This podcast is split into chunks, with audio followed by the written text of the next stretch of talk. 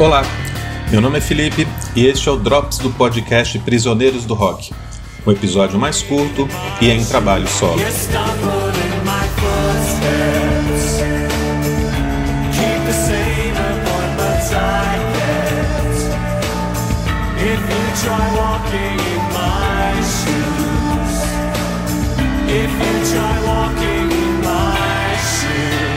O sucessor de um álbum de enorme sucesso sempre traz problemas para uma banda ou um artista. O que fazer a seguir? Repetir a receita para agradar o público? Tentar se afastar da sonoridade do disco anterior e ter mais independência? Depeche Mode se viu nessa situação após vender mais de 7 milhões de cópias de Violator, seu disco de 1990. A pressão da gravadora e entre os próprios integrantes desestabilizou o clima da banda. O Depeche Mode passou quase todo o ano de 90 em turnê, viajando pelo mundo para divulgar o bem-sucedido Violator. Em seguida, os integrantes tiraram mais de um ano de recesso e no começo de 92 se reuniram em uma casa alugada em Madrid, transformada em residência e estúdio, para o grupo começar um novo trabalho. Mas o clima das gravações não começou bem. Martin Gore não sabia o que compor e nem como compor nada depois do estouro de Violator. E depois de 10 anos de carreira, ninguém se adaptou ao esquema de morarem todos juntos, longe de casa, como uma banda iniciante. As brigas entre os membros do Depeche Mode eram constantes e o produtor Flood descreveu o dia a dia em Madrid como uma extração de dente, lenta e dolorosa. Além disso, o vocalista David Gahan, que havia passado o ano anterior na Califórnia, estava usando heroína de forma constante, atrapalhando as gravações. Mas não foi apenas heroína que Gahan conheceu em Los Angeles. Ele também viu de perto a ascensão do novo rock daquela década, o movimento que ficou conhecido como grunge. E aquele som causaria um belo impacto na banda de pop eletrônico que o Depeche Mode sempre foi. Ao se juntar tudo isso, o Depeche Mode acabou entregando um álbum mais pesado, orgânico, com guitarras e com um clima pesado e sombrio. A mixagem joga baixo e bateria na cara do ouvinte e sim, há sintetizadores, mas eles não dominam mais o som da banda. Nada mais havia ali da elegância suave de Violator. O novo disco era intenso, visceral e direto. Estamos falando de Songs of Faith and Devotion, lançado há 29 anos, em 22 de março de 1993.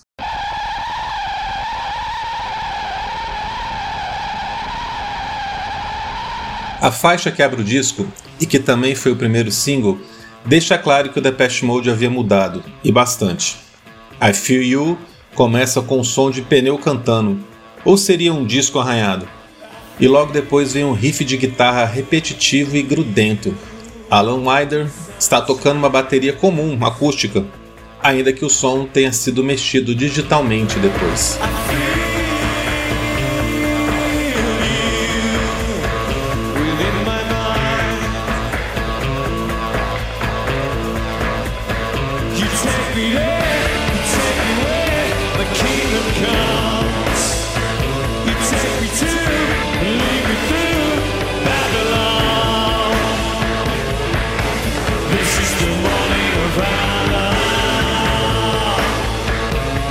A faixa seguinte, a belíssima Walk in My Shoes, que você ouviu no começo desse episódio, entrega uma letra confessional sobre erros e pecados e conta a certa altura.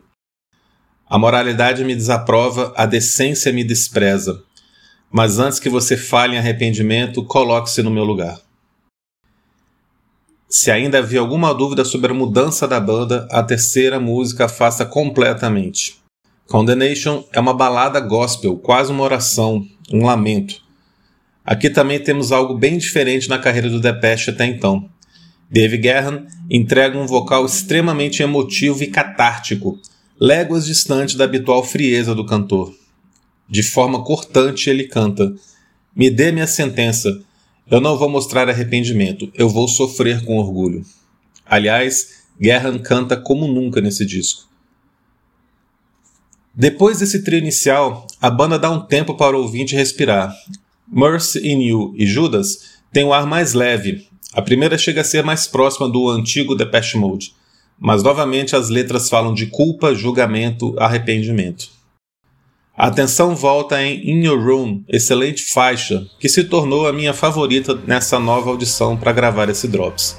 Exala angústia e melancolia e, para mim, descreve a relação de Guerra com a heroína, gótica, roqueira e eletrônica tudo ao mesmo tempo.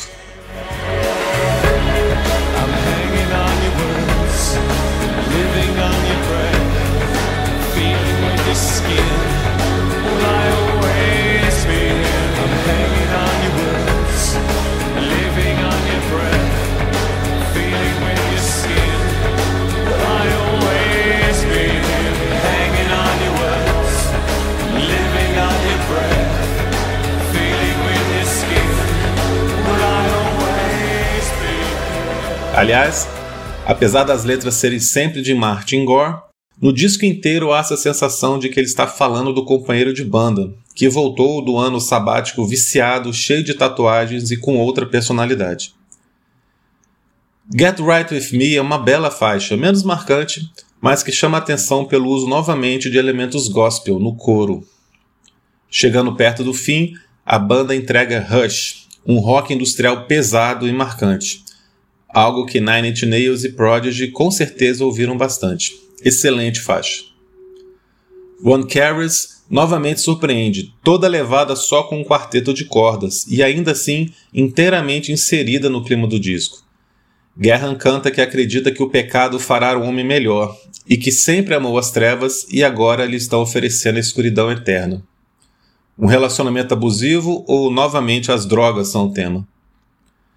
O disco acaba com Higher Love, uma letra que entrega, por fim, a fé e devoção do título do álbum. Soa como acordar depois de uma noite de pesadelo. Ainda abalado, ainda vivo.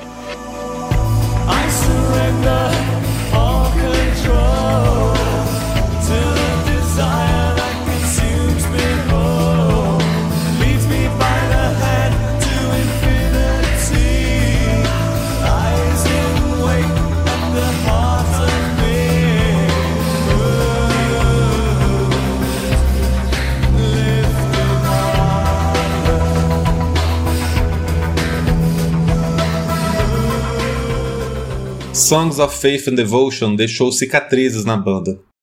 Se o coração e a alma da banda se concentravam na dupla Gore e Gahan, cabia a Alan Wider, por mais de 10 anos, ser o cérebro musical, condutor do som do grupo, criando arranjos e colaborando na produção. Mas o extenuante processo de gravação do disco fez com que ele perdesse a conexão com os demais integrantes e após a enorme turnê para o lançamento do álbum, ele deixou o Depeche Mode em 1995. Chegando ao primeiro lugar nas paradas britânica e americana e de vários outros países, o disco venderia mais de 4 milhões de cópias. O doloroso processo de criação foi recompensado no fim das contas. Do caos, a banda fez nascer seu disco mais complexo, maduro e genial. Uma obra-prima.